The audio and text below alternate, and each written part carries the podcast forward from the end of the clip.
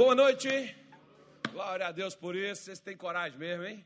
Sente aí no seu lugar e abra a sua Bíblia lá em Hebreus 6. Vamos, vamos, vamos começar no 12, ou no 5, 12, por favor, Anilton. Depois a gente vai para o 6. Para a gente não esquecer. Amém, pessoal? Porque devendo já ser mestres pelo tempo, ainda necessitais que se vos torne a ensinar quais sejam os primeiros rudimentos das palavras de Deus. E vos haveis feito tais que necessitais de leite e não de sólido mantimento. Versículo 13, coloca aí. Porque qualquer que se alimenta de leite não está experimentado na palavra da justiça, porque é menino. Versículo seguinte: Mas o mantimento sólido é para os perfeitos, os quais, em razão do costume, têm os sentidos exercitados para discernir tanto o bem como o mal. Eu sei que vocês não entenderam nada do que Paulo está falando aí. Alguns não entenderam. Mas preste atenção quando Paulo diz que quando a gente cresce espiritualmente, eu acho que tem muito retorno aqui, filho. Tira um pouquinho do retorno que está dando um eco. Só o retorno. Aí o que, que acontece? Isso, obrigado. Então o que, que acontece? É, nós, quando crescemos espiritualmente, nós sabemos, nós aprendemos a discernir onde tem o bem, onde tem o mal. Ou seja, às vezes, até mesmo em relação às coisas concernentes a Deus, às vezes você não percebe, você não vê que o mal pode estar usando algo relativo a Deus para poder te enganar. Igual como a Bíblia diz, o apóstolo Paulo falando, é, do engano de Eva. Agora veja só, Eva não era perfeita. Era ou não era? Sim ou não? Mas tinha uma coisa que Eva não tinha e acho que você já percebeu. O conhecimento dela não. Ela era perfeita. Quando nós nos convertemos a Jesus, todo erro que a gente tinha, Ele lava, Ele limpa, a gente fica perfeito. Mas a cabeça sua ainda é a mesma. Você vai ter que mudar ela, que melhorar ela. De que forma? Aprendendo a discernir. A palavra que discernir é você compreender. Porque o problema de Eva, que você pode ver como Satanás a enganou, que o problema dela deu-se em fase do seguinte: na hora que ela disse, respondendo a Satanás, a uma, a uma pergunta, porque, na realidade, pelo que parece, não foi com Eva que Deus falou, pode ter sido com Adão e Adão que transmitiu para ela. E vamos pegar aqui, até para a gente não, né, não ser aqui tão rígido com ela e dizer assim, ah, ela não entendeu mal. Vamos, vamos supor que foi Adão que não passou para ela da forma correta. Né? Porque quando Satanás é, é, é, inquiriu ela dizendo, é assim que Deus disse? Ela disse, não, Deus disse para a gente não comer e nem tocar. Então, quando Satanás viu que Eva não tinha tanto entendimento e discernimento apurado, porque Deus não havia dito que não podia tocar. Ele disse que não podia comer. Tocar podia. Ela não podia comer. Então, sabe aquelas coisas que às vezes, por exemplo, as pessoas, ou pregadores, ou pastores, as pessoas vão colocando na Bíblia, na Bíblia não, vão colocando na igreja, mas não está na Bíblia, mas os crentes pegam porque é um bispo, que é um missionário, que é um profeta, que é um pastor conhecido desde longa data, e eles passam a pegar aquilo como se fosse Deus que estivesse falando. E não é. É o homem que está dizendo, usando o nome de Deus, como Eva, por exemplo. Vamos supor que Deus falou com Adão e Adão não passou direito, Eva entendeu de uma forma errada, e aquilo tenha sido um, uma, uma maneira dela não ter compreendido o que Adão tenha passado para ela, que foi uma linguagem espiritual. Você pode ver, por exemplo, que a igreja lá de Corinto, em 1 Coríntios 3, por exemplo, Paulo fala sobre isso com o povo de Corinto, que ele não pôde falar com eles como espirituais, mas ele teve que falar como carnal. Porque eles não estavam prontos para ouvir, ou seja, para discernir. Sabe aquelas coisas assim, por exemplo, que às vezes a pessoa ela nunca teve uma experiência assim, é, relativa com Deus, nem na palavra, nem na oração. E quando ela vê alguém falar de sua experiência, a pessoa diz assim: Isso é loucura. Como é que pode uma coisa dessa? Por quê? Porque você nunca teve. E porque você nunca teve, você acha que aquilo é demônio. Ou seja, às vezes tem coisas, por exemplo, como Paulo, ele foi levado ao terceiro céu, ele viu e ele ouviu coisas as quais ele não pôde contar, porque se ele contasse, olha que ele está falando para judeus, que é um povo muito assim, falando de cultura, é um povo Bíblia, e se ele não pôde contar para eles, imagina nós cristãos que às vezes não gostamos de ler, irmão não gostamos de estudar as Escrituras, de estudar assim as coisas para ter o domínio daquilo que nós falamos. Né? Porque quando você não domina o que você fala, você não estudou, você não compreendeu, você não entendeu. Seria a mesma coisa de você estar tá querendo vender um produto que você não sabe sobre ele. Se você não sabe sobre aquele produto, não, você não tem as informações do que. É, um, um, dia, por exemplo, é, eu estava aqui no, no, nos camelôs, eu fui comprar um fone lá e, e a moça foi, me explicou, deixei ela me explicar, ela explicou tudo. Eu fui e falei assim, filha, eu já tenho um.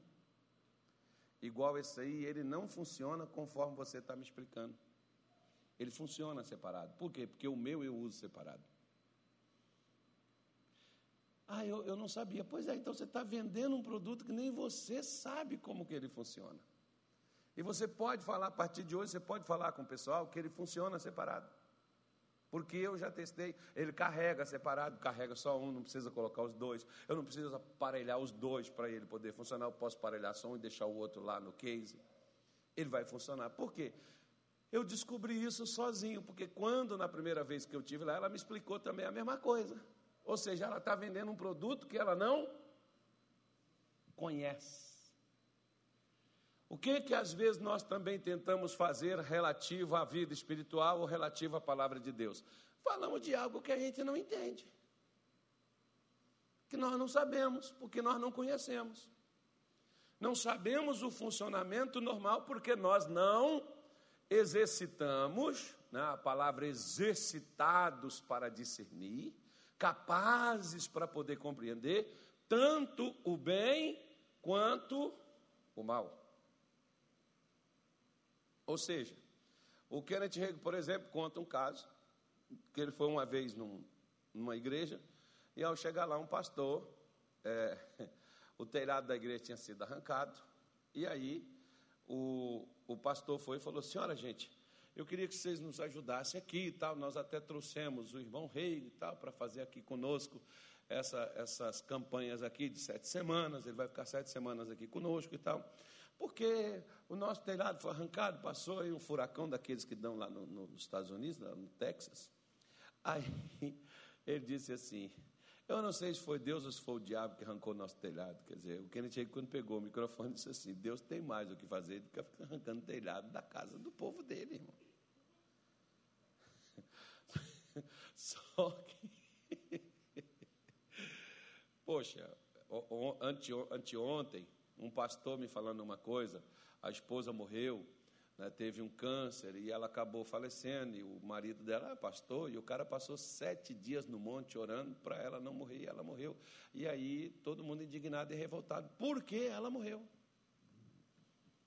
Se você não tiver discernimento, capacidade, né, você não compreende as coisas, você não entende, você não vai chegar àquele ponto, por exemplo, que é, é, olha que é, Jó, ele era o homem mais sábio do Oriente.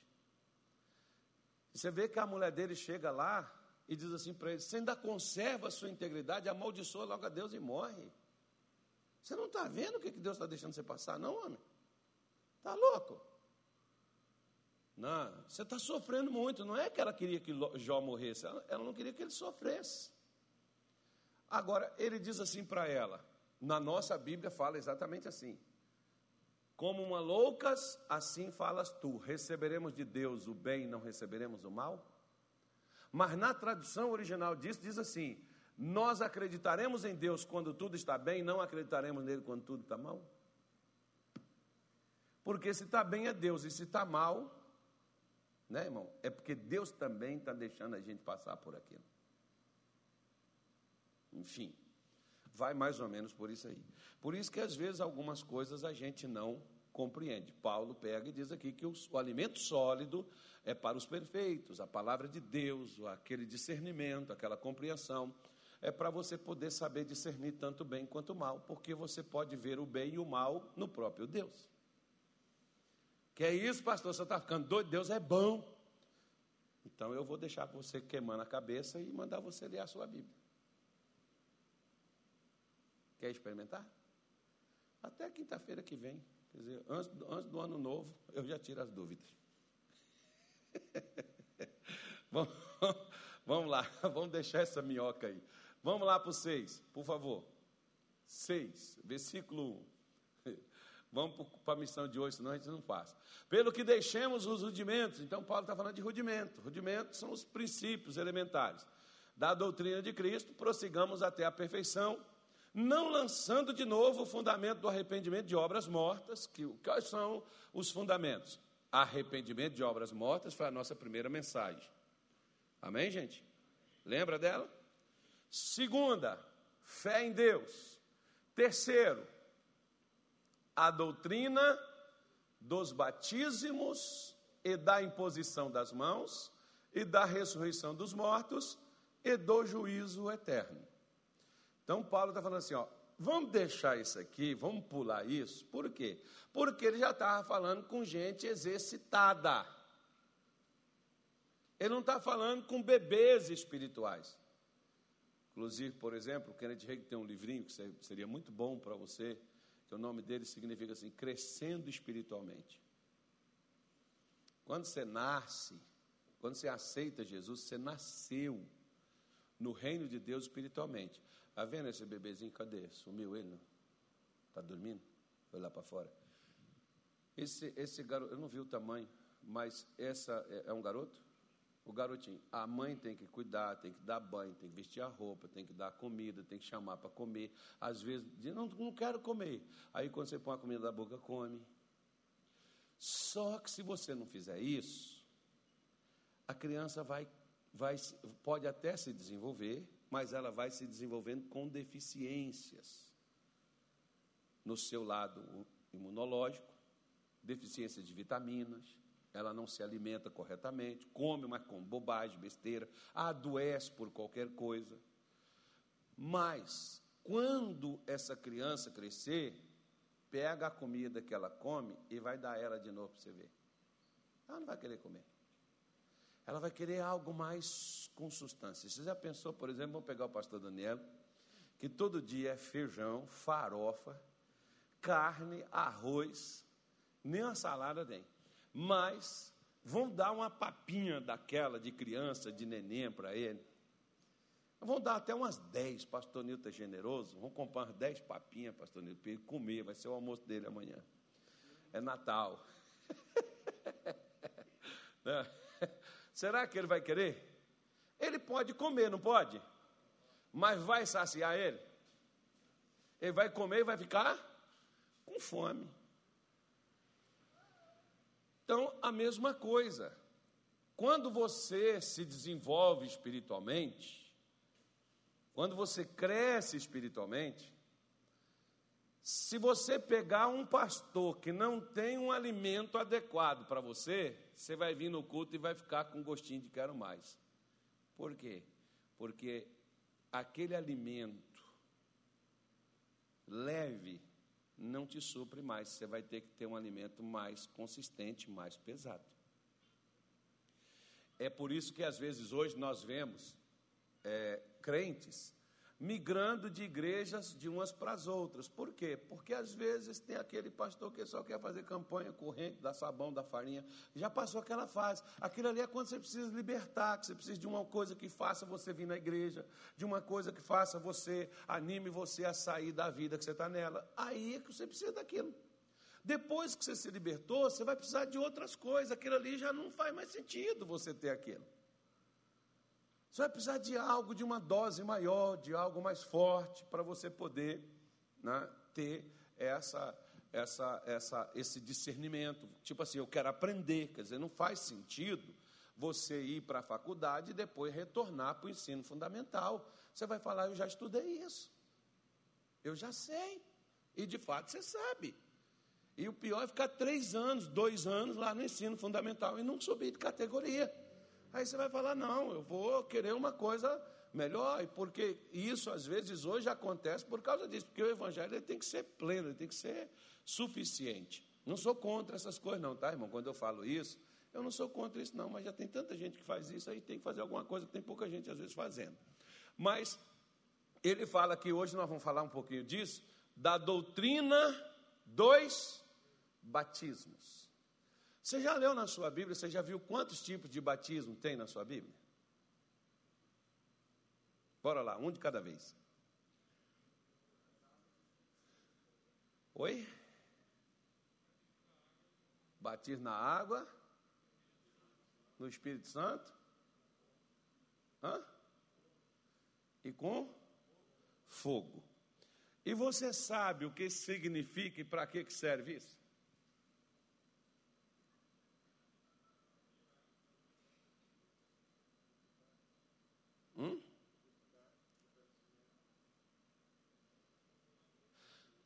Porque, porque senão, o que que acontece? Vamos, vamos, vamos por partes, vamos devagar, vamos por partes, porque algumas pessoas falam que, como existia o rito da purificação no Antigo Testamento, alguns pastores acham que aquilo ali era batismo, mas irmão, o cara toda vez tinha que ir lá naquela água e lavar. Então ele estava se batizando toda vez que ele pecasse. Só que Paulo, não, perdão, João e também Deus, quando instituiu essa questão do batismo com o batista, né?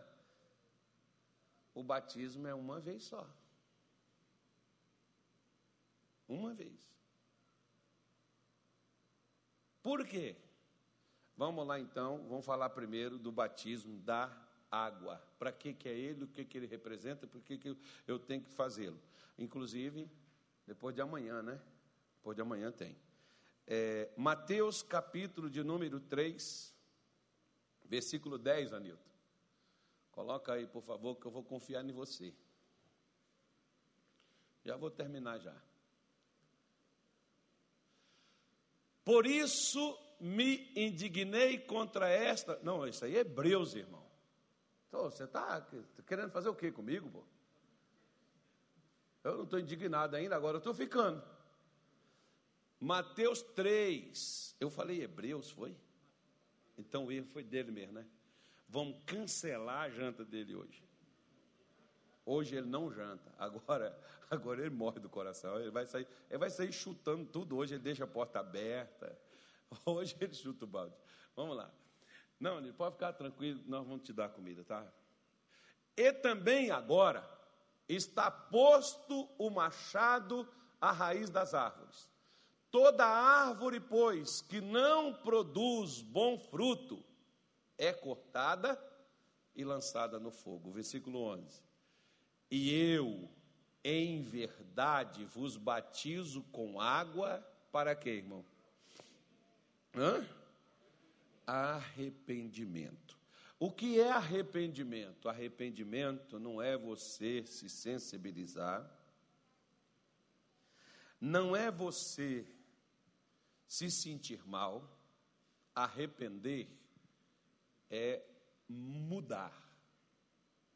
O batismo, ele é feito para um arrependimento. Ele celebra mais ou menos assim: a morte e a ressurreição. Por quê?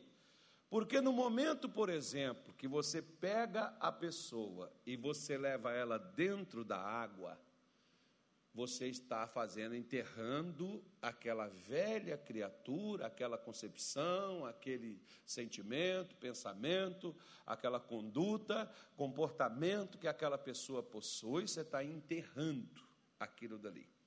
Se você tirar uma foto naquela hora, seja no rio, seja numa piscina, aquela pessoa não sai porque ela está debaixo da água. Assim como está o morto debaixo da sepultura, dentro da sepultura você não vê ele está enterrado. Então, está lá e dali ele não sai, a menos que ele seja ressuscitado. Ou seja, então o batismo só deve ser recebido quando a pessoa está convicta que ela quer largar a vida que ela tem. Se ela não estiver, por isso que às vezes eu falo, pastor, o pastor Daniel, por exemplo, ele gosta de chamar, falar tal, não força. Por quê? Porque muitos às vezes não estão dispostos a largar, eles até estão dispostos a se batizar. Mas largar a vida que tem, eles não querem. E a pessoa só deve se batizar quando ela quer largar a vida que ela vive. Ela cansou daquilo ali. Ela não quer aquilo mais. Ela tem que morrer você vê que o carcereiro lá de Atos 16, 31, é, quando Paulo falou para ele, não faça isso, ele disse, mas o que eu faço então? Porque ele só via a morte como solução. Paulo diz, crê no Senhor Jesus Cristo e será salvo tu e tua casa. E ele foi para a casa dele e batizou ele e batizou a família. Depois que pregou para a família, porque para ele Paulo já tinha pregado. Depois que pregou para a família, o camarada também foi batizado por Paulo. Então, só depois que ele quis mudar. Se a pessoa não quer mudar, não adianta se batizar. Batismo não é porta de entrada para o céu. Batismo é uma declaração diante do céu, diante dos homens e diante do inferno, que aquela pessoa que está se batizando ela está enterrando o seu passado e ela, quando é trazida de volta de dentro das águas, ela está ressurgindo para ser uma nova pessoa. Agora, ela vai sair de lá como se tivesse um disquete sido trocado? Não, ela vai sair de lá com os desejos, com os pensamentos, com a vontade. Só que foi ela que propôs jogar aquilo fora e começar uma vida nova. que ela quer viver algo novo. Por isso que a pessoa, ela tem que querer largar, seja a religiosidade, seja o comportamento, seja qualquer atitude que essa pessoa tenha. Por isso ele diz, na, o bat, por isso vos batizo. João só batizou as pessoas que queriam mudar. Se você vê, ele está falando com aquelas pessoas, ó, a, a, a raiz está no machado, o machado está na raiz da árvore, está pronto para poder cortar. A árvore que não produzir fruto, ela vai ser, vai ser cortada e vai ser lançada no fogo. Aí vamos ver porque João está concluindo o raciocínio dele. Ele diz: Mas aquele que vem após mim é mais poderoso do que eu. Ele está falando: Ó, eu estou fazendo isso, mas tem um que vem depois de mim que é mais poderoso do que eu. Não sou digno de levar suas sandálias e ele vos batizará. Com o que que ele batizará? Com o Espírito Santo e com o que? Com fogo. Então, João está dizendo que o batismo dele só levava esta pessoa a Jesus. Preste atenção, irmão. Preste atenção, preste atenção no que você está ouvindo. Talvez você não vai escutar isso mais. Mas eu perdi a madrugada hoje para poder ver isso para você e te passar isso. E uma boa parte da tarde hoje também. Tive tempo, fiquei quieto no meu canto para te passar isso. Talvez você não escuta isso mais. Porque não se fala tanto sobre essas coisas e por isso que às vezes as pessoas estão subindo e caindo porque não tem estrutura. Primeiro você põe a estrutura, depois você põe o peso. Então João está dizendo: ó, eu batizo vocês para arrependimento, para confirmação de que você quer ser uma nova criatura. Ok. Então eu levo você a Jesus. Agora, Jesus vai te dar algo mais poderoso do que eu estou te dando. Isso aqui, a água leva ao Espírito Santo. O grande problema do crente é que ele se batiza, está com o nome escrito no livro da vida, e ele não vai atrás do Espírito Santo para recebê-lo. Ele vai continuar com aquele mesmo Espírito que às vezes ele sempre teve. Por que, que ele vai ser fraco? Por que, que ele vai voltar à vida de pecado que ele viveu? Por que, que ele vai voltar ao passado que ele tinha? Ele tem possibilidade e muitos voltam. Por quê? Porque eles pararam somente nas águas. Preste atenção, eu estou falando por parte. Nós não podemos parar nem nas águas, nem no Espírito Santo e nem no fogo, porque tem algo além disso. Deu para entender não? Está dando para entender? Está dando? Então vamos prosseguir. Né? Então João está preparando, ele está falando aqui está aparecendo os dois, os três batismos. Aí eu vou te mostrar por quê que se o crente nasceu de novo, ele quer, não quer mais viver aquela vida errada que vivia, ele quer ser uma nova criatura. Ele quer ser agora um homem de Deus, uma mulher de Deus. Por que então Deus não dá o Espírito Santo para o crente? Por duas coisas. Diga assim: somente duas coisas impede um crente de receber o Espírito Santo. E se ele não recebe o Espírito Santo, como é que ele vai passar pelo batismo do fogo sem o Espírito Santo? Sem o Espírito Santo ele não passa, se ele não passou pela água, se ele não passou pelo Espírito Santo, como é que vai passar pelo fogo e como é que ele vai ser perfeito? Nunca. Não tem como, gente. Como é que ele vai ser exercitado para discernir o bem e o mal?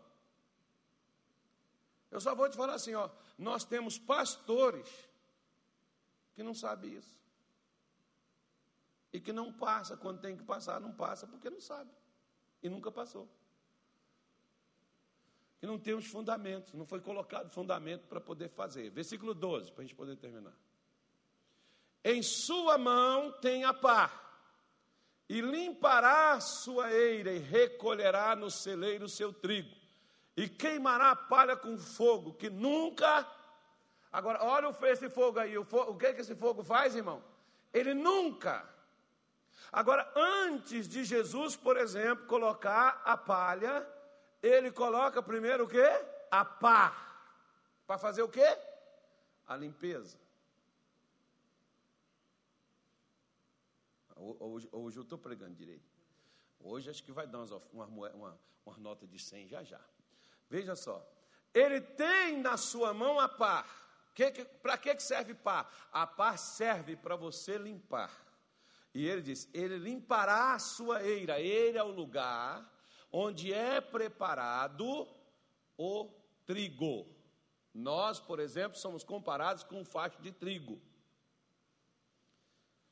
O homem de Deus, a mulher de Deus, por exemplo, quando ele é tirado dessa vida, é porque ele está maduro. O trigo só é cortado quando ele está maduro. Quando está verde, não corta. Então, quando Deus leva alguém, é porque a pessoa estava pronta.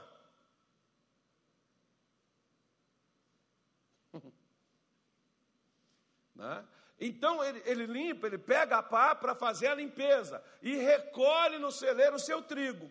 Quem é o trigo? O trigo somos nós.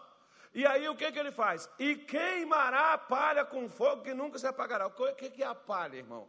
A palha é aquelas inconstâncias que eu e você nós temos, que tem hora que a gente está para Deus assim, ó, 100%, e tem hora que a gente está zero. Ah, Deus, vou mexer com isso mais não, não vou ser mais crente, não vou fazer obra. Tem até, né, até, até, até obreiro, pastor. Ah, não, eu desisto, Deus não dá. Por quê? Porque é palha. Por que, que um dia a palha, se você pegar o fogo aqui, ó, ela ilumina, gente passa lá fora, que fogo é aquele, que fogaréu? Palha. Ou jornal, tanto faz para você poder entender melhor. Você pega um jornal né, e põe fogo nele, ele queima, mas o fogo dele é rápido. Sabe aqueles crentes que vivem mudando de posição o tempo todo? É porque é fogo de palha. Fogo de palha. Só que o Espírito Santo de Deus acende um fogo no crente que nunca apagará. Por isso que Paulo falou: se você já passou pelas águas, já recebeu o Espírito Santo e já recebeu o batismo de fogo, então não precisa ensinar isso a vocês, eu quero ensinar vocês a perfeição, eu quero ensinar vocês do fogo para cá. Eu não vou perder meu tempo lá, voltando lá atrás, numa lição que vocês já tinham que ter passado por ela. Simples assim. É o que ele está mostrando e é o que ele está propondo. Por isso, lá em Atos 19, versículo de número 4, vamos para lá. E lembrando, gente, que não é uma pregação, é um estudo, tá? Estudo é meio, meio assim mesmo.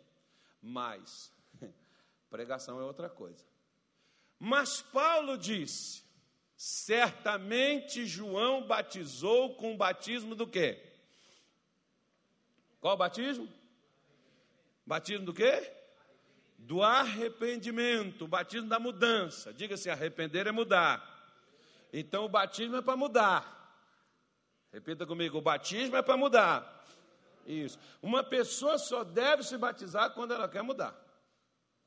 Você só deve querer o Espírito Santo e ter o Espírito Santo na tua vida quando você estiver disposto. Eu já vou falar sobre o Espírito Santo, mas já vou adiantar quando você estiver disposto a obedecer. Porque Espírito Santo não é para rebelde. Porque se o Espírito é santo, como Deus pode dar ele para uma pessoa que não vai fazer o que ele quer? Ô oh, pastor, mas eu conheço cada crente rebelde aí que fala em língua, não é o Espírito Santo. É demônio. Como é que o Espírito Santo vai insurgir contra o próprio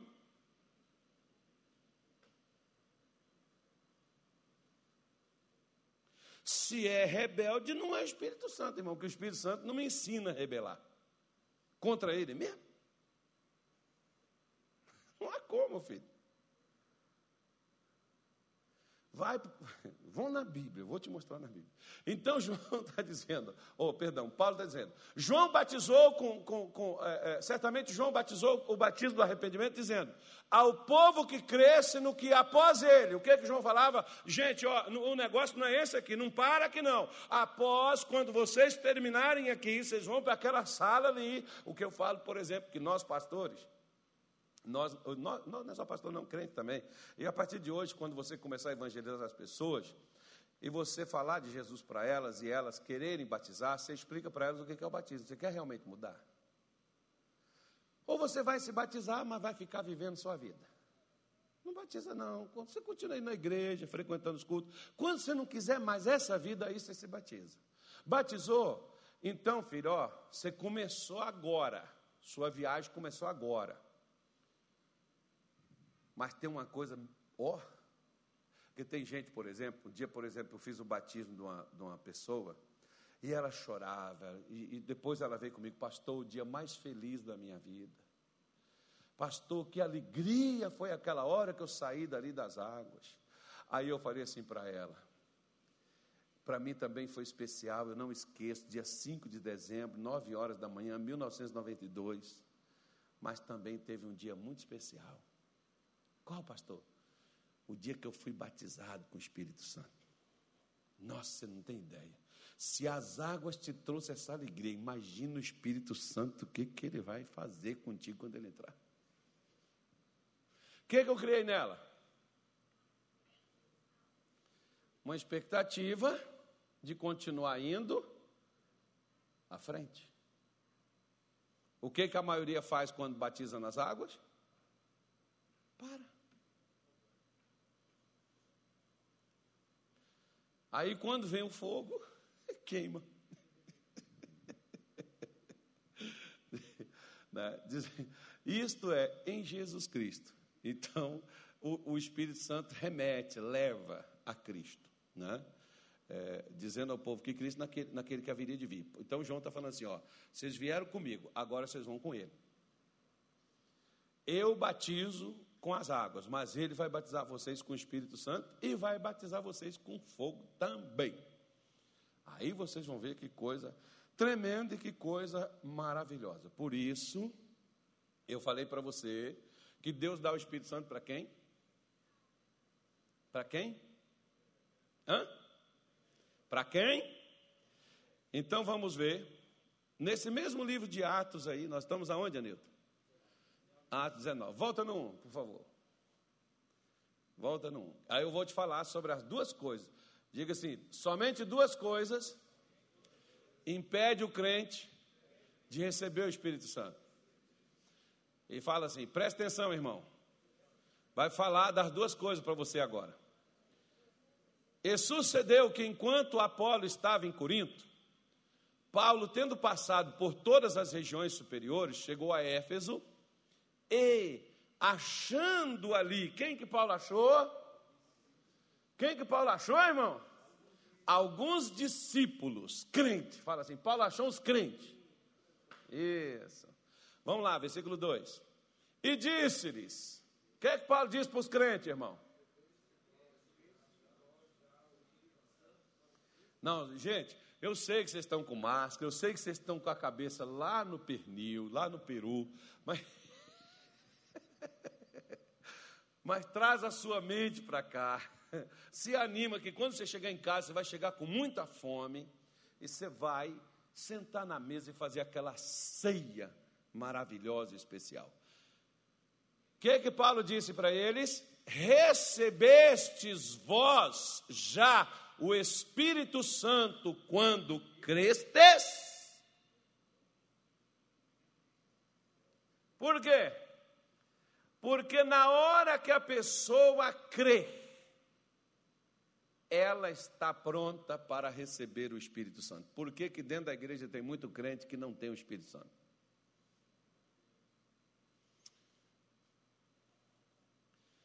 Eu vou partir e assumir a bagaceira minha e dos meus colegas pastores.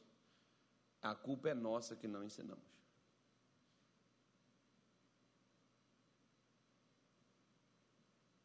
É a gente não colocar os fundamentos. Seria obrigação. João preparou para que Jesus viesse. Por quê? Primeira coisa, Paulo está dizendo. A única, primeira problema que faz com que uma pessoa não seja batizada no Espírito Santo é não crer. Tem crente, por exemplo, que diz assim: eu não vou, eu, eu não vou falar aqui, né? Não vou citar nomes porque eu acho isso antiético, não falar, falar das pessoas quando elas não estão te vendo e te ouvindo. Eu não acho isso legal. Então, se eu não, se eu não aprovo que se faça isso comigo, então eu não posso fazer com os outros aquilo que eu não quero que se faça comigo. Porque quando alguém falar de mim para você, chama a pessoa para vir falar na minha frente. Né? É a maneira mais fácil que tem, é essa. Aí, tem igrejas que diz assim: esse negócio de batismo com o Espírito Santo não existe, isso aí foi só para os apóstolos. Aí, como é que nós explicamos esses aqui de Corinto? Nós explicamos até o Cornélio e sua casa, sua família que Pedro e os que estavam com ele foram testemunhas e viram que o Espírito Santo desceu sobre eles e ainda disseram a mesma coisa que desceu lá no cenáculo. E o cenáculo, em Atos capítulo 2, o que eu estou dando para você, deixa eu dar referência, perdão. Atos 2, a descida no cenáculo tinha 120 mil pessoas.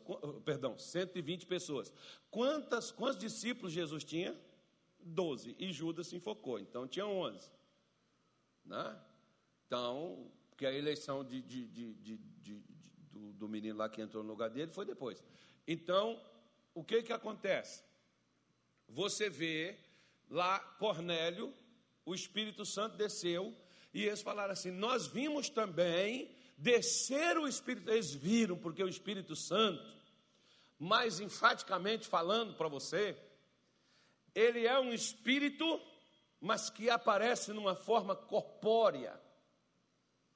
Né? Porque eles viram. Como é que eles viram? Eles disseram assim: Nós vimos línguas, ou seja, nós vimos assim fogo descer.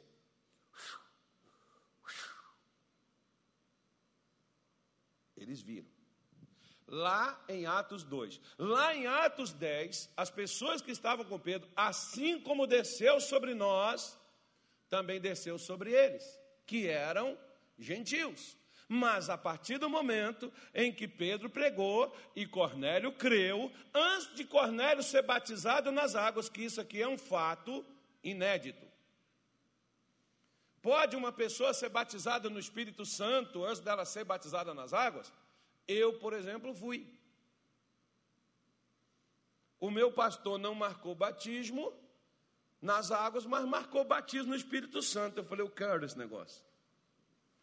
E ele pregou e eu acreditei e eu recebi, porque a única coisa, a primeira coisa, que não deixa a pessoa receber, o crente receber o Espírito Santo. Diga assim: o Espírito Santo é um direito do crente. Só que o crente que não crê, não recebe. Se você crê, você recebe. Você está pronto para poder recebê-lo. E eles disseram: olha o outro problema aí. Nós nem ainda ouvimos que haja Espírito Santo. Ou seja, se você não ouviu, se você não sabe, como que você vai receber uma coisa da qual você não entende? Então, se você, por exemplo, te dar uma dica: se você não é batizado com o Espírito Santo, se o seu pastor não prega e não fala sobre o Espírito Santo, procure livros. Tem um monte de pastor que fala sobre isso. Né? Ou então peça o seu pastor, pastor, senta comigo, me explica, mostra, me ensina, eu quero aprender. Porque quando Paulo perguntou para eles, já era para eles ter recebido, e eles não receberam, e eles disseram o motivo. Paulo disse: ó, quando vocês creem e receberam, eles disseram, nós não ouvimos falar que haja o Espírito Santo. Então, só tem uma coisa, irmão: é quando eu creio ou quando eu estou em pecado. Por quê? Olha lá, passa, versículo 3. Perguntou-lhes: Então em que sois batizados então? E eles disseram: No batismo de quem? De, de quem? De João. Agora o batismo de João era para quê? Oh, mas se eles se arrependeram, por que, que eles não receberam o Espírito Santo?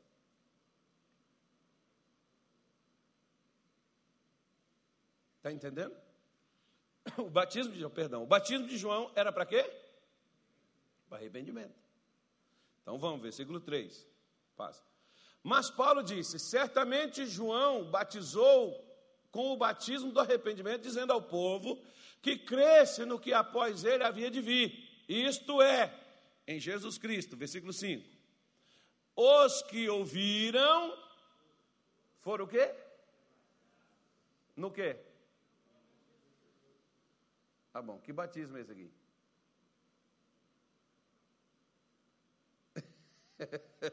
Vamos, passa, vocês não entenderam nada. Seis.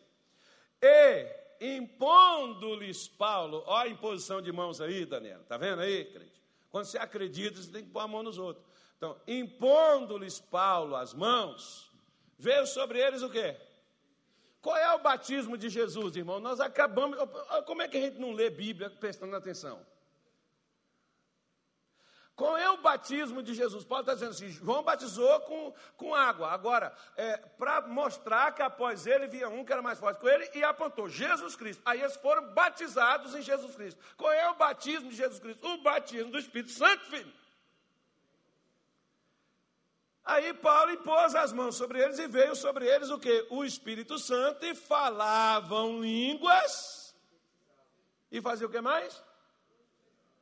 Falava línguas e o que mais, igreja? Está vendo? Profetizar é falar inspirado por Deus. E se profetizar e ainda interpretar, se falar em língua, interpretar o que está falando, ainda fica melhor ainda. Viu? Fica mais emocionante. que pelo menos que quem fala em línguas está falando em mistério. Mas quem interpreta está trazendo do mistério para o entendimento. Então, ao mesmo tempo que eles falavam em línguas, eles também profetizavam, ou seja, eles falavam inspirado por Deus, trazendo interpretação do que estava falando. Alguém aqui, por um acaso, você já ouviu alguém fazer isso? Nunca ouviu ninguém falar em língua, interpretar? A primeira vez que eu tive uma experiência com essa foi com um cearense. Todo mundo olhou assim para o cearense, assim, irmão. ninguém deu, ninguém deu ninguém deu assim né, credibilidade para o cearense. O cearensezinho chegou lá, ele só falou assim, quando ele falou até hoje, Deus, os seus dons e vocação é irrevogável. Até hoje ainda dá arrepio ainda. Eu falei, lá vai esse crente profetizar. Não, Deus falou, não, ele vai fazer diferente. Ele vai falar em língua e vai interpretar. E ele foi falando em língua e foi interpretando. E a última pessoa, para quem foi que ele, interpretou, que ele falou e interpretou, irmão? é o besta aqui. Ó.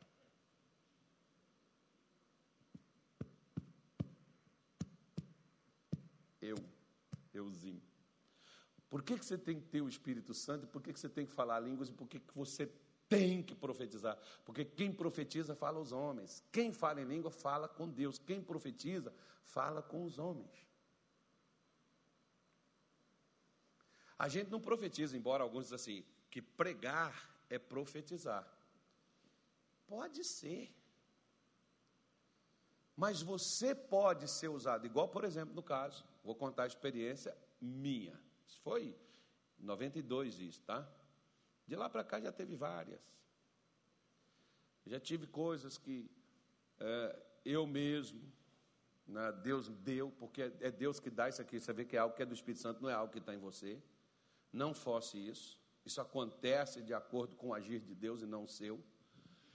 Então, é, esse, esse, esse, esse irmão, por exemplo, ele disse assim: Hoje você estava lendo Romanos capítulo 4, versículo X, tal, tal, tal, tal. Ele estava falando em língua e estava interpretando. E quem estava lendo Romanos capítulo 5, versículo tal e tal e tal? Quem era? Era Carlos Soares. Mas se ele não me falasse aquilo, eu juro para você, diante de Deus, que eu não acreditaria que era Deus. Aí ele falou o resto: ó, eu soltei você, quebrei as algemas que te prendiam, para que você vá. Senão, irmão, eu também não iria. Se ele não tivesse falado aquilo comigo, é ruim. E ele falou mais outras coisas que não vem ao caso eu te dizer. São coisas que é daquele momento. Então, é, quando terminou, ele chegou para mim e disse assim: Olha, irmão, a palavra que Deus mandou te dar, em Romanos capítulo 5, versículo 5, tal, tal, tal, tal, porque hoje, às quatro e meia da manhã, você estava sentado no sofá da sua sala lendo essa palavra. Estava ou não estava? que eu estava esperando a minha mulher terminar de arrumar, porque a gente ia lá para essa oração. Contra fatos não há argumento, irmão. É como lá no capítulo 10 de Atos, as pessoas questionaram: eles são gentios, mas como é que eles receberam o Espírito Santo igual aos judeus?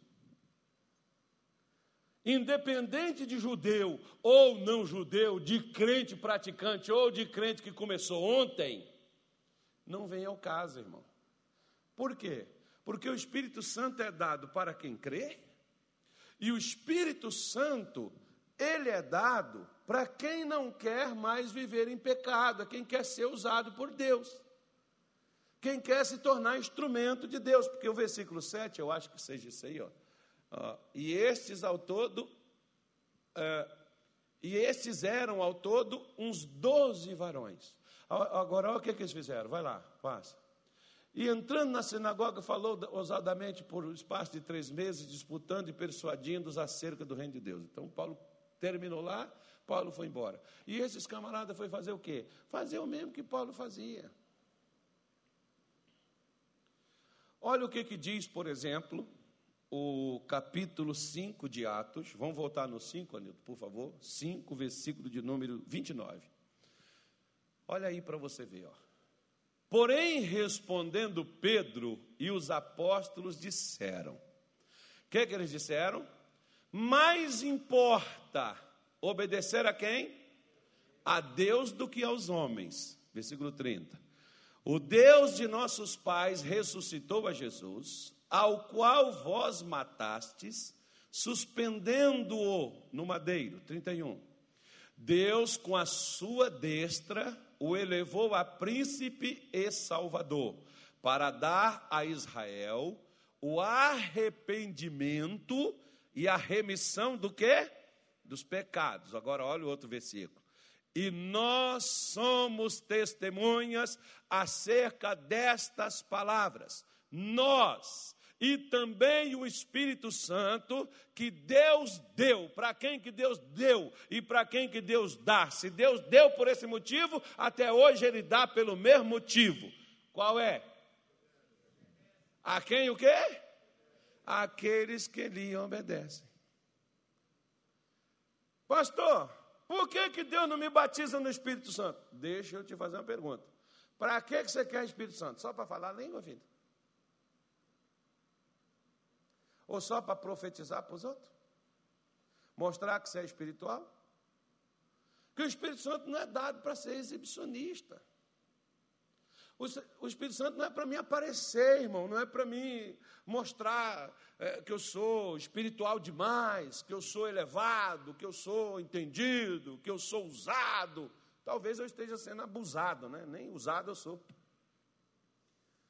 O Espírito Santo é dado para uma pessoa que está disposta. Primeira coisa, ó, o batismo nas águas para quem está disposto a mudar de vida, largar a vida antiga para viver uma vida nova.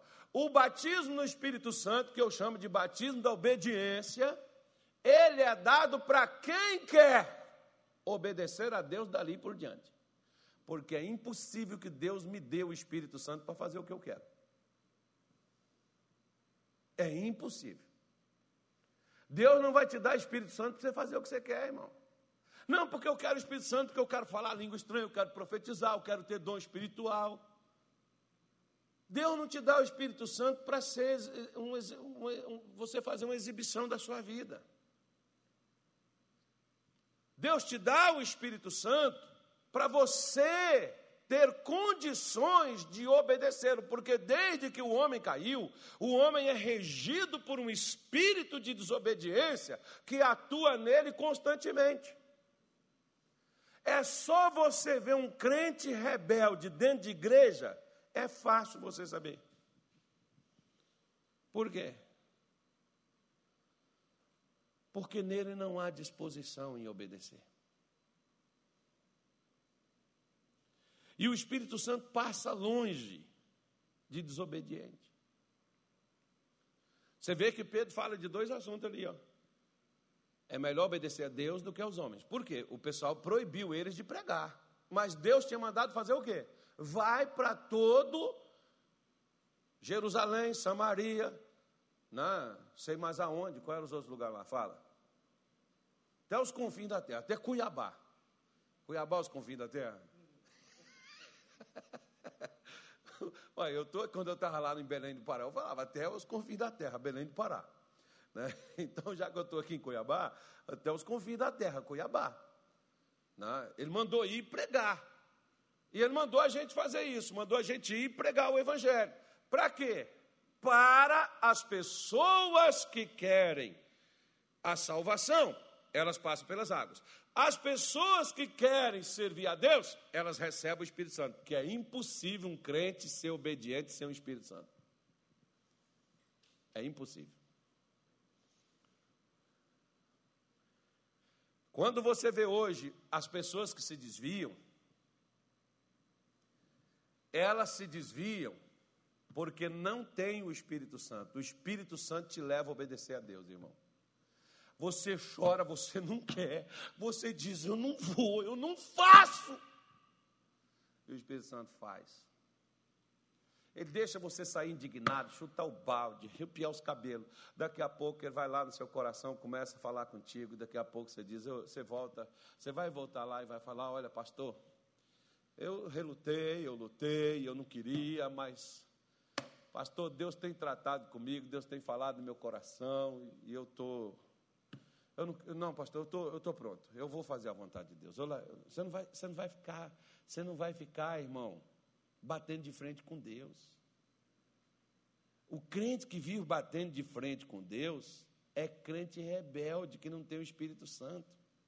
Quem foi que resistiu o Espírito Santo no deserto? Que no capítulo 7, você vê de Atos dos Apóstolos, você vê o, o, o, o jovem pregador lá, né, falar sobre essa questão deles sempre resistir o Espírito Santo. Você vê Paulo falar em Hebreus capítulo 3, Hebreus capítulo número 4, se hoje ouvirdes a sua voz, não endureçais os vossos corações, como foi na provocação no deserto, e vossos pais resistiram e caíram.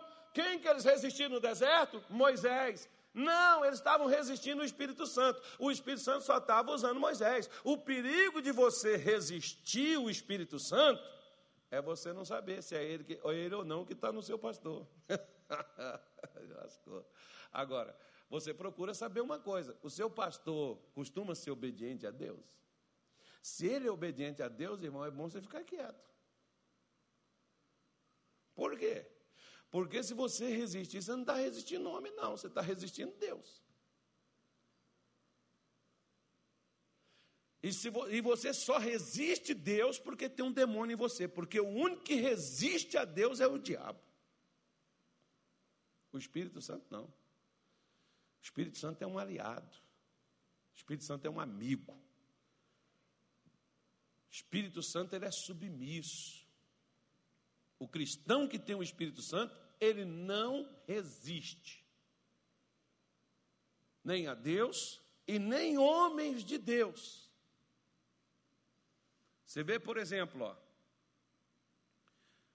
Josafá, ele chegou com o filho da Jezabel, mais um, outro rei lá, que eu não me lembro de onde que eles eram no momento, mas eu me lembro do que está na, na, sua Bíblia aí, lá no capítulo 3, acho que é capítulo 3 e 4, segundo reis por ali, é, eles chegam no local, eles não tinham água para beber, e, e, o, e o Josafá, ele, esse filho da Jezabel, Georão, Jorão, parece o nome do infeliz também, não me lembro também não, feiticeiro, bruxo lá.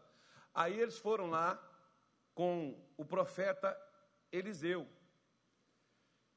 E o filho da Jezabel foi falar com o profeta Eliseu. Porque os cavalos, os animais, o povo, os soldados estavam com sede, não tinha água para beber, eles precisavam de um milagre. E Eliseu disse assim: Ó, vai pedir os profetas de sua mãe. Só que quando Eliseu saiu, o rei Josafá estava. E o Josafá podia ter os erros dele, mas o Josafá era de Deus, irmão. Então Eliseu disse assim: chame um tocador, acho que era o Tony que estava por lá. Aí começou a tocar. O Espírito de Deus desceu no Eliseu e Eliseu falou para o filho da Jezabel: Se não fosse o rei Josafá que tivesse contigo, nem a sua face eu veria. Nem, nem olhar para você. Então, o respeito de, de Eliseu para o rei Josafá era o que estava nele. O que estava em Josafá não era o mesmo que estava no filho da Jezabel. O que estava no filho da Jezabel era Satanás. E Eliseu não ia se dobrar a Satanás e fazer algo para Satanás. Mas Deus estava no rei Josafá. Como que Eliseu ia ficar contra Deus? Apesar de Josafá estar tá errado com o camarada, mas Deus estava nele. Depois Josafá até pediu perdão, Deus perdoou. Veio até uma praga lá sobre ele lá, mas ele pediu perdão, Deus perdoou. Por que tinha coisas boas nele, e coisas boas nele era Deus que estava nele. Dá para você entender? Então, o Espírito Santo ele é dado para quem quer obedecer. Não é para a pessoa que quer, quer um dom espiritual, não. O Espírito Santo é para quem quer obedecer. Atos 18, versículo 24, por favor. Vamos terminar aqui, senão não acaba. Não vai ficar longo esse Natal hoje. Até meia-noite, né? O peru é só meia-noite que sangra aí. E chegou. E chegou a Éfeso um certo judeu chamado Apolo, natural de Alexandria, varão eloquente e poderoso nas escrituras. O que, é que esse camarada era? Falava bem pra caramba. O camarada tinha conhecimento bíblico, mas relativo somente a uma coisa. Vamos lá, passa. Este era instruído no caminho de quem? Do Senhor. Fervoroso de espírito, falava e ensinava diligentemente as coisas do Senhor, conhecendo somente até onde? Ou seja, de, de João para trás ele sabia tudo. Mas de João para frente ele não sabia nada. Ele não sabia que Jesus já tinha vindo, ele não sabia que Jesus já tinha ressuscitado, ele não sabia que Deus já tinha derramado o Espírito Santo, que tinha o Espírito Santo para ver do crente. Ele não sabia. Mas ele era eloquente, ele era dedicado, ele era um camarada, mas só conhecia o batismo de João. Versículo seguinte, vai. Ele começou a falar ousadamente na sinagoga quando ouviram Priscila e Áquila. Era dois obreiros de Paulo, ó. mas conhecia mais do que ele. O levaram consigo e o que, que eles fizeram? Eles declararam mais pontualmente o caminho de Deus. O que, que eles fizeram com o Apolo aqui? Fala, Apolo, oh, legal, de João Batista para trás, está tudo certo. Certo. Ok. Mas você não, nunca ouviu falar do Espírito Santo, não? Ainda não. Rapaz, olha, Jesus curava enfermos, expulsava demônio, tudo aquilo é o poder do Espírito Santo que atuava nele. Quando o crente, por exemplo, ele nos deixou o Espírito Santo, que é para você passar, né, você conseguir superar, te guiar, te conduzir, ele te levar a Deus. Olha, Apolo, você precisa disso, meu irmão. Nós hoje, por exemplo, é por isso que aquela igreja nasceu debaixo do chicote, da espada, da morte, mas cresceu. Hoje a igreja não é perseguida só quando fala aí de. É, quando fala aí de. Como é que chama? É, nova ordem mundial, os crentes já ficam tudo com medo. Anticristo. Os crentes, pastor, é agora. É, irmão, o mundo vai acabar e logo. Cuidado, já acabou para muita gente já. Então, já fica todo mundo com medo. Né? Por quê?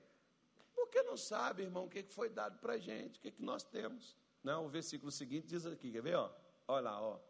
Querendo ele passar a cá e animar os irmãos e escrever aos discípulos de que o recebesse, o qual, tendo chegado, aproveitou muito aos que pela graça criam. Cara saiu de lá, foi fazer outra coisa, né? É esse mesmo aqui que agora está inteirado do caminho de Deus, está com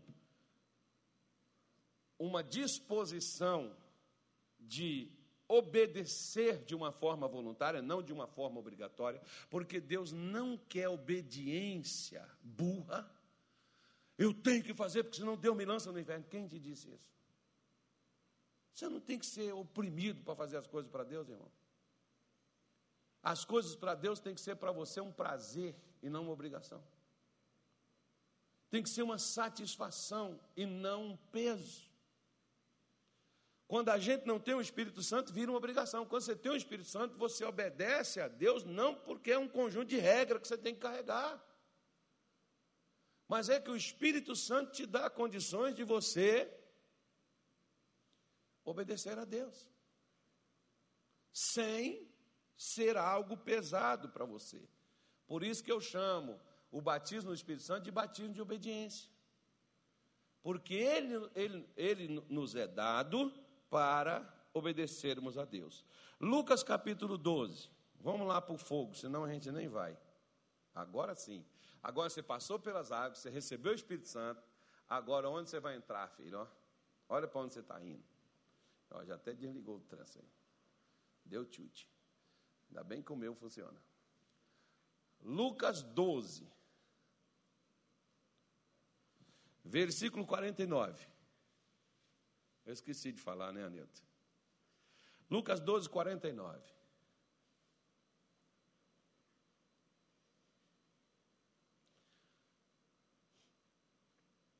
É interessante que quando você aceita Jesus, você passa pelas águas, você começa a enfrentar a dificuldade, não é verdade? É ou não é? E a dificuldade maior vem quando você recebe o Espírito Santo, irmão. E as maiores dificuldades vêm, irmão, quando você vai passar pelo fogo. Uh, o caminho fica mais estreito. E Jesus falou assim, ó, e muitos não passarão por ele. Que fica estreitinho. É, vamos lá. Versículo 49. Vim lançar fogo aonde? E que mais quero se já está aceso? Eita glória. Eu vim lançar fogo na terra. E o que eu mais quero se o fogo já está aceso? Foi a pergunta de Jesus. O que, é que vocês acham que eu vim fazer? Aí a pessoa, trazer paz. Jesus falou, não, fogo. Eu vim lançar foi fogo, eu vim colocar foi fogo na terra. E é fogo em quem? No crente. Porque crente tem que pegar fogo, irmão. Crente tem que queimar. Crente não tem que ser aquela coisa morna, fria, gelada. Eu gostava, o pastor Jaime dizia assim: Nós não estamos no cemitério, Senhor, não é um velório, aqui é a tua casa. Manda fogo aqui, Deus. Tem que, o ambiente tem que ser aquecido. Não, é claro que não é o local aqui, mas o coração do crente. O coração do crente tem que estar pegando fogo, irmão. A alma do crente tem que estar pingando fogo. Quando sair assim, ó, é igual, é igual naquela época do calor. Você lembra daquele aquele calorzão que estava aqui no mês de setembro, outubro? Pois é, o crente tem que andar daquele jeito, uma temperatura alta. Incomoda qualquer coisa. Versículo seguinte, vamos embora. Importa, porém, que eu seja batizado com um certo batismo. E como me angustio até que venha a cumprir-se. Vai. Cuidais vós que vim trazer paz à terra. Olha aí, crente, vocês que gostam. Graça e paz. Agora, a partir de hoje, você fala: fogo!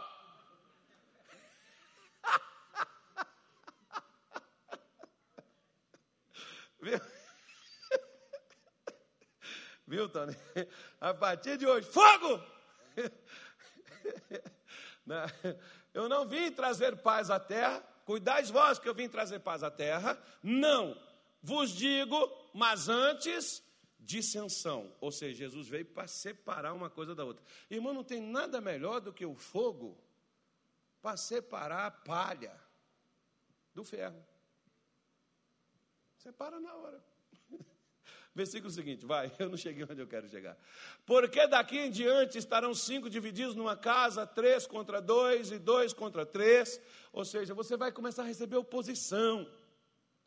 Você vai começar as pessoas discordarem de você, você vai começar as pessoas te maltratar, e você vai ter que passar por isso, você vai ter que lidar com essa coisa e não vai poder matar ninguém, porque o fogo não é para você queimar os outros, o fogo é para queimar ou você. Que é fácil, né, irmão? Se não falar assim, Senhor, manda fogo, queima esse Daniel, esse cara enjoado, fica enchendo minha paciência. Fogo nele! Eu ficava livre dele na hora, irmão. Aí eu só ficaria soltando fogo. Fogo no Natália, Senhor. Psh, desapareceu o Natália. Coitado do velhinho, faz isso não. Versículo 53, vai. O pai estará dividido contra o filho, o filho contra o pai, a mãe contra a filha, e a filha contra a mãe, e a sogra contra a sua nora, e a nora contra a sua você vai ter problema dentro da sua casa, mas você não vai largar a fé. E você não vai largar também a família, virar as costas e ficar como os crentes ficam tudo revoltadinho. Sabe, pastor, eu nem converso com esse povo mais, porque ainda mais hoje que é Natal, é uma bebedeira, é uma beberrança, é uma comedeira, é uma fumaceira. Pastor, eu nem vou, eu nem entro, porque já não gosto de mim mesmo e nem me chama. E você acha isso bonito?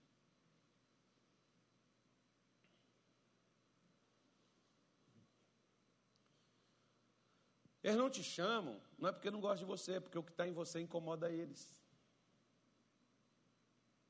Mas você não deve incomodá-los, só o que está em você. Você carrega algo que se sente mal com você por perto.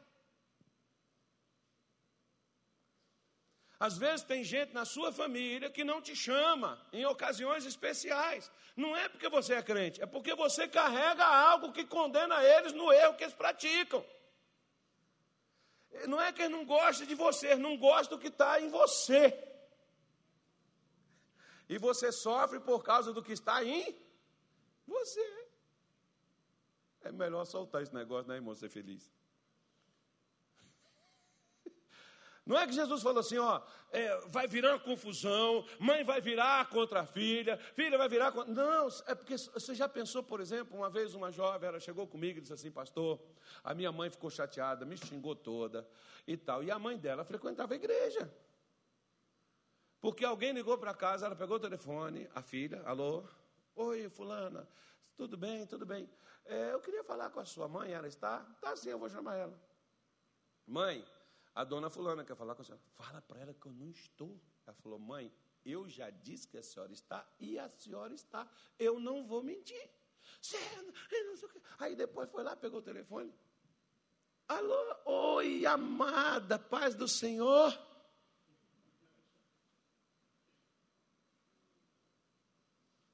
Né, irmão? São essas coisas, porque às vezes, até mesmo dentro da sua casa, ou até mesmo dentro do ministério, dentro da igreja, tem certas coisas que você não, não concorda, que você não vai é, é, é, permitir, que você não vai é, consentir com aquilo, e você vai ficar, muitas vezes, colocado de lado por causa daquilo dali. Você vai ser rejeitado porque você, por causa do que você carrega, por causa do que está em você. Porque fogo, de qualquer forma, ele incomoda. Quem não quer, por exemplo, estar aquecido, o que, que ele faz? Ele se afasta do fogo. Por que, que as pessoas que não querem queimar para Deus, elas se afastam de igreja onde tem fogo?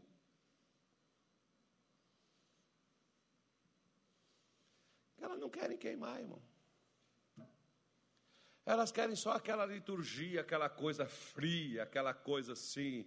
Ah, o Senhor é contigo, Jesus te ama. É, receba todas as bênçãos, seja liberta agora. Você não precisa tomar vergonha na cara, não precisa converter, não precisa falar a verdade. Recebe a bênção. Aqui está são, tem água ungida, tem lenço para você. Recebe a vitória, leva a paz, dá a graça aqui, toca aqui que você recebe a graça de Deus. Aí você não, você não precisa obedecer, você não precisa fazer nada, você não precisa andar com Cristo, você não precisa falar a verdade. Você pode fazer o que você quiser, porque qualquer hora tem um homem de Deus ministrando graça, ministrando bênção, vitória. Recebe tua vitória, leva para casa. E oh, aleluia, glória a Deus. E recebe vitória nenhuma. O diabo chega lá e nem se incomoda de colocar algo, por exemplo e sentar no mesmo lugar onde ele está sentado. Satanás nem se incomoda com aquilo. Continua do mesmo jeito. É isso que Jesus está falando.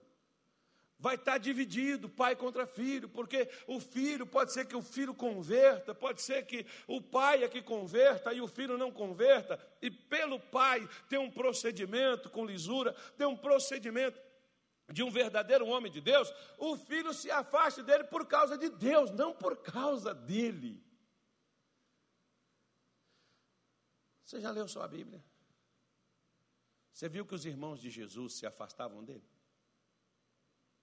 E mandava até ele ir se manifestar. Vai se manifestar para os seus. Por que você quer vir aqui para casa? Vai lá para fora, rapaz.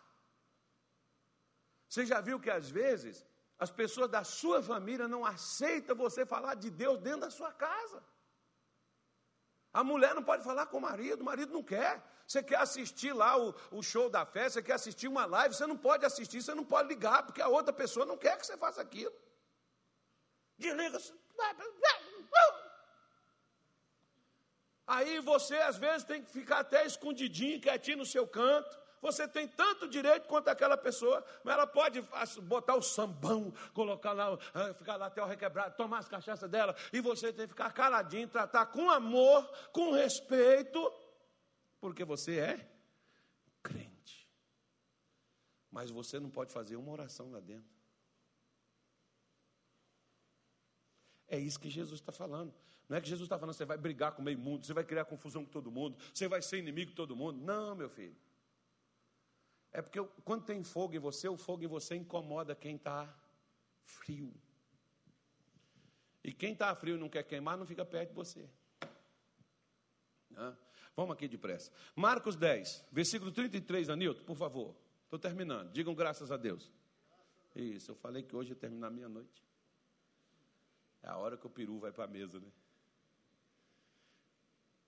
Dizendo: Eis que nós subimos a Jerusalém, e o filho do homem será entregue aos príncipes dos sacerdotes e aos escribas, e o condenarão à morte, e o entregarão aos gentios. Passa, meu filho. E o escarnecerão. O que, que eles iam fazer? Ó, além de Jesus ser entregue aos pecadores, além de Jesus sofrer, ó, eles iam fazer o que dele? Escarnecer. Escarnecer é debochar. Tem gente, irmão, que debocha da sua crença, que debocha da sua fé, e você não pode brigar com eles por isso. O cara pode pegar lá, por exemplo, e levar, levar lá uma imagem, dizer que é Jesus, leva lá no carnaval, igual eles fizeram, foram lá, fizeram tudo aquilo.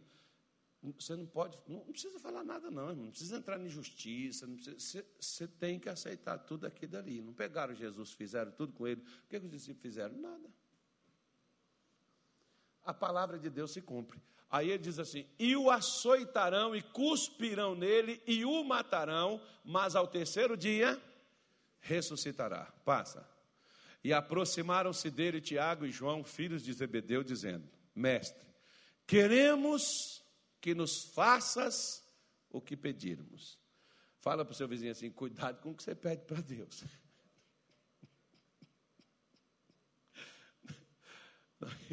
Então faz assim: eu preciso ter cuidado com o que eu vou pedir para Deus. Cuidado, irmão. Eu fui, eu fui fazer um pedido para Deus, até hoje eu estou pagando. Então diz Depois eu te falo o que, que eu pedi para Deus. E ele lhes disse: Que quereis que vos faça? Eles lhe disseram: Concede-nos que, na tua glória, nos assentemos um à tua direita e outro à tua esquerda. Paz. Mas Jesus lhes disse: Não sabeis o que pedis. Podeis vós beber o cálice que eu bebo? E ser batizados com o batismo com que eu sou batizado. 40. 40. Isso. Mas o assentar-se à minha direita ou à minha esquerda não me pertence, a mim concedê-lo, mas isso é para aqueles a quem está reservado. Presta atenção. Jesus falou que ele ia receber um batismo, que ele seria batizado com ele. Que batismo é esse aí, irmão? Sofrimento. Por causa da fé, por causa da sua devoção, por causa do seu amor, por causa da sua é, fidelidade, você sofre conforme o que Jesus falou. Você é escarnecido, debochado, desprezado, maltratado.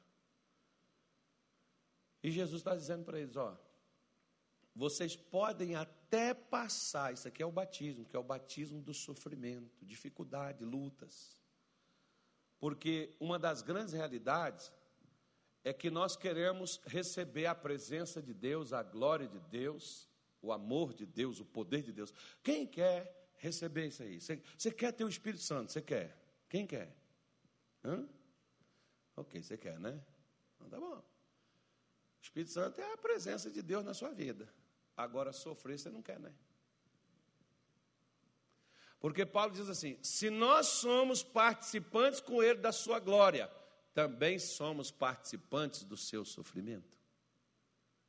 Tem crente hoje que quando você fala para ele, irmão, que ele vai sofrer, se ele for crente de verdade, ele vai sofrer. Paulo chega a dizer assim: todo aquele que quer viver piamente em Cristo padecerá perseguição. Você quer ser perseguido? Faça como Jesus fez.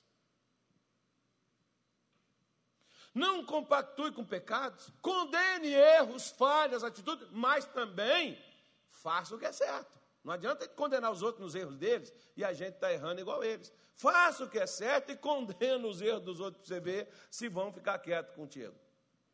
Vão botar você para fora de onde você estiver, irmão. Como fizeram com Jesus. Até o ponto deles odiarem ele tanto que eles não viram outra maneira de se livrar dele que não fosse matando porque a presença de Jesus os condenava tanto nos seus pecados, que eles não suportavam, nem que Jesus saísse, desse uma volta, fosse lá pela Judéia, fosse lá para Cafarnaum, para não sei onde, daqui a pouco está Jesus de volta lá no templo. Aí vinha tudo de novo, aí vem Jesus com um chicote na mão para poder tirar dentro da casa de Deus lá os bandoleiros, né?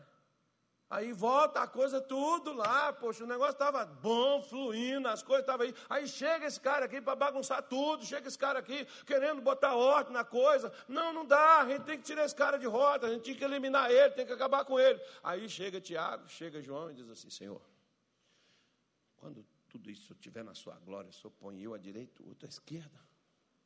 Jesus falou: vocês não sabem o que vocês estão pedindo.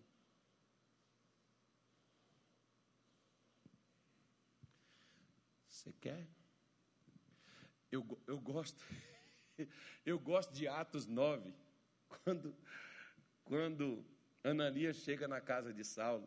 Naquele filme, da, tem, na sua Bíblia, mas não está assim, tão assim, tão forte quanto está na, quanto está na, na, nesse filme da BV Filme. Tem, tem, tem o, o, o é, Ananias falando com Paulo, né? Aí é, Deus diz assim: Ananias, vá, porque Ananias questionou com Deus: não, esse, esse camarada tem carta para prender a gente, para levar a gente para Jerusalém. Deus disse assim: vá, porque ele é para mim um vaso precioso. Aí Ananias chegou lá e falou: Paulo, você é um. Ah, não, ele orou, Paulo ficou curado da cegueira. Né? E aí ele falou assim: porque você é um vaso precioso. E Deus vai te usar muito e vai te mostrar. Aí Paulo está todo eufórico o quanto has de padecer por causa dele. Aí na hora Paulo Estava bom na hora do azeite, né, irmão? Estava bom na hora da cura. Agora não, ele falou assim: na hora que tu vai ver o que tu vai passar. Aí Paulo só foi açoitado três vezes, 39 chibatadas, que só pode dar 39, não pode chegar a 40. Né? Paulo foi uma vez sofreu naufrágio, que diz assim: desci ao inferno, quase foi lá no meio das trevas com um cão. Né? Foi apedrejado e dado como morto. Foi só essas coisas que Paulo passou, irmão. Foi preso várias vezes. Você pega o 2 Coríntios 11, você vai ver o sofrimento de Paulo por causa do Evangelho. Às vezes, crente hoje não sofre por causa de política, não sofre por causa de evangelho, sofre por causa de política. né? Às vezes é preso por causa de falar, falar não, enfim. Mas é o que nós precisamos. É o que nós entendemos. É o que nós necessitamos. É justamente de entender quanto mais você quer de Deus coisas poderosas e coisas grandiosas. Amém? Quando você está disposto a sofrer por isso. Ah, não. Eu só quero tocar nos outros, demônio sair, eu só quero tocar no, no problemático, ele ficar curado. É? Tá, e quando a coisa virar para cima de você? Não, isso aí o Espírito Santo guarda, isso aí não é comigo. Não esquece. É por isso que hoje eu estava conversando hoje com o pastor e eu estava falando para ele. Aquela igreja lá experimentou da glória de Deus, mas passou bons bocados por causa da presença de Deus que estava neles. Por que, que a igreja hoje não sofre, mas também não tem a glória de Deus? Que a glória de Deus é a sua manifestação. Depois você leia na sua casa, Efésios 4, versículo de 1 até o 7. Tá, irmão? Porque agora, para a gente fechar, Paulo fala doutrina dos batismos, os três é um só. Dá para entender não? Os três é só um. Porque você é batizado nas águas, recebe, mudou de, porque você quer mudar de vida, você é batizado nas águas, porque você deseja obedecer a Deus, você recebe o Espírito Santo, e por você obedecer a Deus, você passa pelo fogo, você enfrenta problemas, você enfrenta dificuldades. Então, bem-vindo à família de Deus. Você está dentro agora. Agora você está no reino. Agora você faz parte do povo de Deus. Porque em Efésios 4, versículo 1 até o 7, eu só vou ler com você, eu não vou explicar, mas eu vou ler, que dá tempo aqui, nós temos cinco minutos. E eu não vou fazer nem oração hoje. Rogo-vos, pois eu, o preso de quem? Quem, quem, quem que Paulo? O que Paulo mais teve foi cadeia, irmão. E por quê? Porque o cara pregava, só isso. Qual o crime? Pregador. Falou a verdade, né? diz o ditado: quem fala a verdade merece castigo. Mas Paulo, por causa da verdade, foi o mais castigado que andeis como é digno na vocação com que foste chamados. Aleluia. Com toda humildade e mansidão, com longanimidade, suportando-vos uns aos outros em amor. Versículo 3. Procurando guardar a unidade do Espírito pelo vínculo da paz. Então, o cara era preso, o cara era chicoteado, batido, esmurrado, mas o cara pregava a paz. Ele não pregava a revolução. Vamos fazer, não, vão, gritar às cinco, vão, vão sair na rua, fuzil. Não, ele não era agitador. Não. É, a gente não tem. Eu vejo hoje, às vezes, muita bobeira, às vezes, colegas pastores. É porque o anticristo, deixa ele vir, irmão. Não, não vou impedir. Se Deus falou se está tá na Bíblia e tem, eu deixo ele vir, ué. Leia a Bíblia em Mateus 10, você nunca leu, não?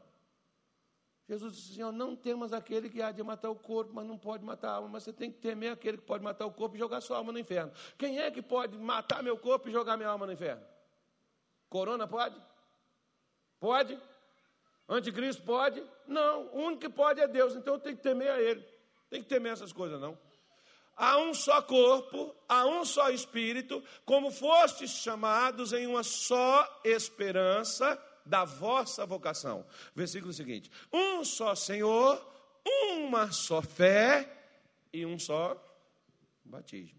Vai, um até o sete, não estou fazendo nada ali um só Deus e Pai de todos, o qual é sobre todos e por todos e em todos. Eu gosto dessa jogada de Paulo. Mas a graça foi dada a cada um de nós segundo a medida do dom de Cristo.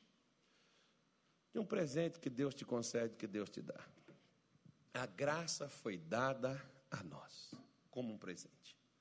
A cada um. Ou seja, Jesus te dá e se você levar ele a sério, você vai sofrer por causa dele. Você vai criar rupturas, problemas por causa dele. Aí tem hora que é mais fácil, às vezes, você não ter problemas. Porque pelo menos você não vai ter problema e todo mundo vai te admirar, vai te receber, você vai ser bem aceito, você vai ser querido. Aí, quando te desprezam porque você fala a verdade, você quer fazer as coisas certas, aí você já olha e diz: Mas, poxa, o que, que eu estou ganhando com isso, Deus? É melhor então fazer guazaf, é melhor então você ser desonesto, porque, não, pô, pastor, os crentes sofrem, os crentes morrem. E Deus não disse que. Deus falou que não morreria? Tem pessoas que dizem, não, não entendo, porque, porque Deus não curou? Ele tinha que curar, porque eu sou dizimista, eu sou ofertante. Ué, irmão, Paulo era, Paulo não era dizimista? Paulo foi apedrejado. Paulo morreu. Aquelas mulheres, Susana, aquelas mulheres que sustentavam Jesus, aquelas mulheres morreram, irmão. Maria, Marta, elas morreram. Por que, que Jesus deixou elas morrer? Ele podia deixar dessa aí para ficar aí até hoje. Por que ele deixou Pedro morrer? Por que ele deixou Paulo morrer? Decapitado lá em Roma? Por que, que não salvou? Por que, que não pegou ele? Tirou, levou? Aí eu te faço uma pergunta. Como uma mulher, por exemplo, um senhor, por exemplo, perguntou para Joyce Meyer onde Deus estava quando o filho dele jovem, novo, estava no hospital, lutando contra um câncer e acabou morrendo. Aí a Joyce diz assim: Deus sempre esteve e está e permanecerá no mesmo lugar que ele estava quando Jesus morreu lá na cruz. Ele nunca saiu daquele lugar. Por que, que nós temos dificuldade e problema para aceitar essas coisas? Porque nós não temos discernimento espiritual desenvolvido para podermos compreender que, mesmo sendo fiéis, santos, irrepreensíveis, você vê Zacarias com a sua esposa, eram irrepreensíveis na obra de Deus, não tinham defeitos, não tinham erro, mas a sua esposa era estéril, não tinha filhos. E por quê? Se eles eram certinhos, por que Deus não os abençoou? Porque, querido, eu não posso servir a Deus para apenas me beneficiar para ter o que eu quero. Não foi isso, isso não é evangelho, não foi o que Deus nos chamou para ter. Muitas vezes você não vai ter o que você quer. Você vai ter o que Deus tem para você, caso você queira. Às vezes, né, foi por isso que eu falei com você que Coisas como aquela que em 1992 eu ouvi, aquele rapaz chegar para mim e dizer: Eu soltei você, eu libertei você para que você vá. E o que, que você está esperando? Por que você não vai? Por que você não vai anunciar aos outros o que eu fiz por você? E de fato, eu cheguei na igreja mal, minha mulher mal, minha filha mal, mas Deus soltou todos nós e Deus nos abençoou. E o que, que Ele queria que eu fizesse? Que eu fosse falar para os outros o que Ele fez por mim. E é por isso que eu estou aqui no Mato Grosso, é por isso que eu tive no Rio de Janeiro, é por isso que eu tive em Minas Gerais, é por isso que eu fui para o Pará. Não conheci uma alma viva em Belém. Quando eu cheguei lá, tinha um cartazinho assim, Pastor Carlos Soares, para saber que era a pessoa que foi no aeroporto me buscar. Fui para lá sozinho, com a cara e a coragem.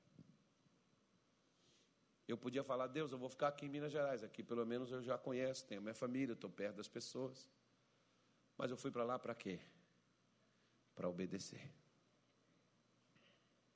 Obedecer com raiva, chateado. Ah, eu tenho que ir, porque se eu não for. Não. O espírito que ele pôs em mim não precisa brigar comigo para obedecer a ele. É um prazer obedecê-lo. Servi-lo é um prazer.